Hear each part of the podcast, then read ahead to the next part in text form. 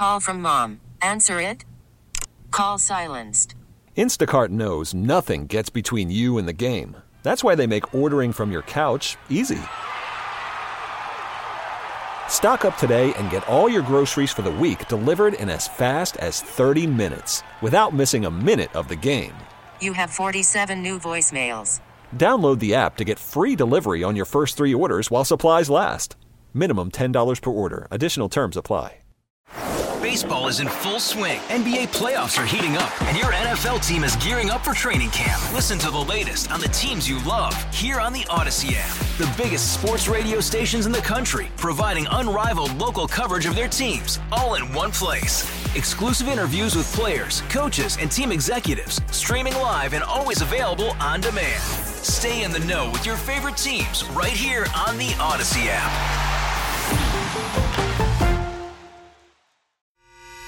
The North Texas stories you need to know. This is the All Local from News Radio 1080 KRLD. They say they're being censored on social media. Welcome to the afternoon All Local. I'm Austin York, and the Supreme Court today listened to hours of arguments over laws in Texas and Florida that would regulate social media platforms. The two states have passed similar laws that are on hold until the court makes a decision. The Texas law was enacted after conservatives became angry that social media platforms such as Facebook, YouTube, and X were blocking some forms of speech. For instance, former President Trump's claims that the 2020 election had been stolen. And Texas Solicitor General Aaron Nielsen says it's each company's choice whether they want to get with it or get out. If you choose to do business in Texas, then this provision kicks in and you can't discriminate against people after you've chosen to do business in Texas based on the status that they're in Texas. Opponents of the law say it's basic First Amendment fodder, with an added peril of forcing two sides to everything. For instance, if one side were to show the harms of suicide, others who favor suicide would have to be given equal time. From the 24 Hour News Center, LP Phillips News, Radio 1080 KRLD.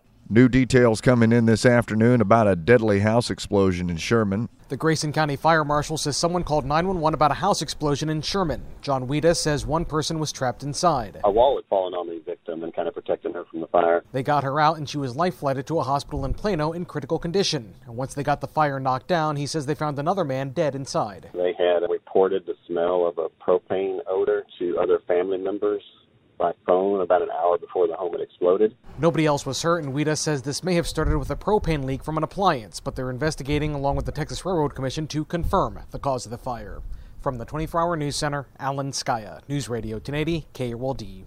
In Richardson, school district leaders are expected to get an earful tonight as they try and explain to parents why they're closing their kids' schools. The district announced plans last week to consolidate or close five elementary schools. It calls the plan Project Right Size and insists it's needed because of declining enrollment and not enough money from the state. Greenwood Hills Elementary, Spring Ridge, Spring Valley, and Thurgood Marshall Elementary will all be consolidated with other neighborhood schools. That starts next year. And Dobie Pre K, well, it will shut down for good the following year. Over the weekend, Richardson parents rallied against the closings. We're afraid that as a community, that's going to hurt um, our resale values, uh, the desirability of our homes. We love our school. We love our principal. We love our teachers. Our children absolutely adore all of them. Tonight's listening meeting is for parents of students at Greenwood Elementary. The meeting starts at 6 tonight at J.J. Pierce High School. More listening sessions are planned for later this week and next.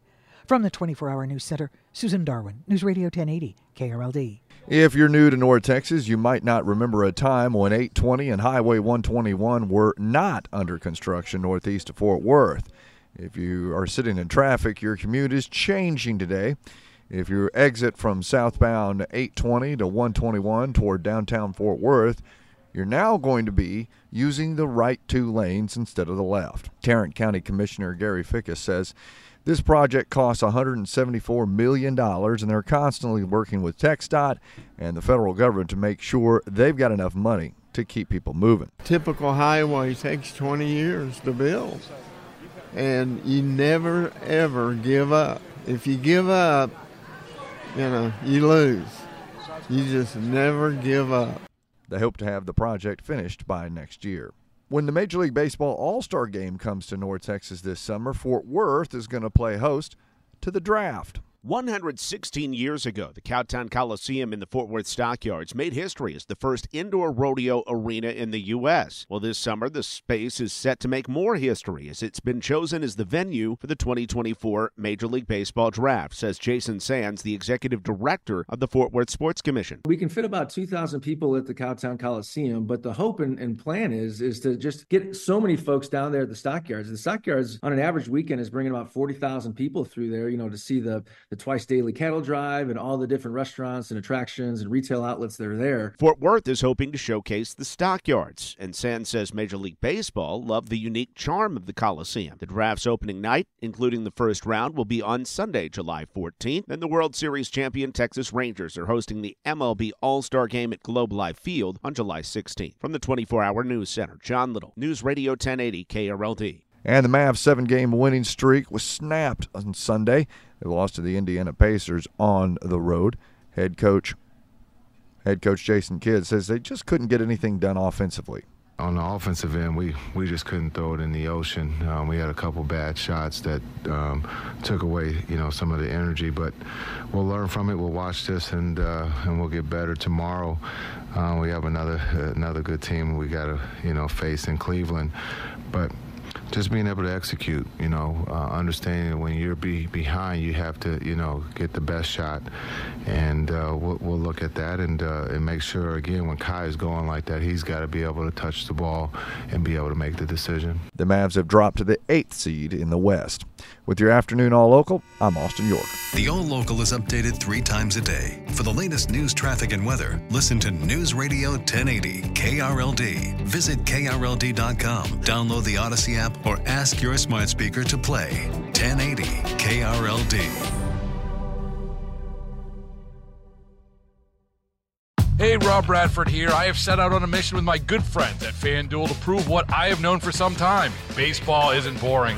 Now I have a daily podcast to prove it with some of the most notable people in the baseball world screaming baseball isn't boring from the mountaintops or at least agreeing to come on our show. Players, managers, GMs, and yes, even the commissioner of baseball, Rob Manfred. It has been a constant wave of baseball's most powerful voices. So join the revolution. Subscribe and soak in Baseball Isn't Boring. Listen on your Audacy app or wherever you get your podcast. You'll be glad you did.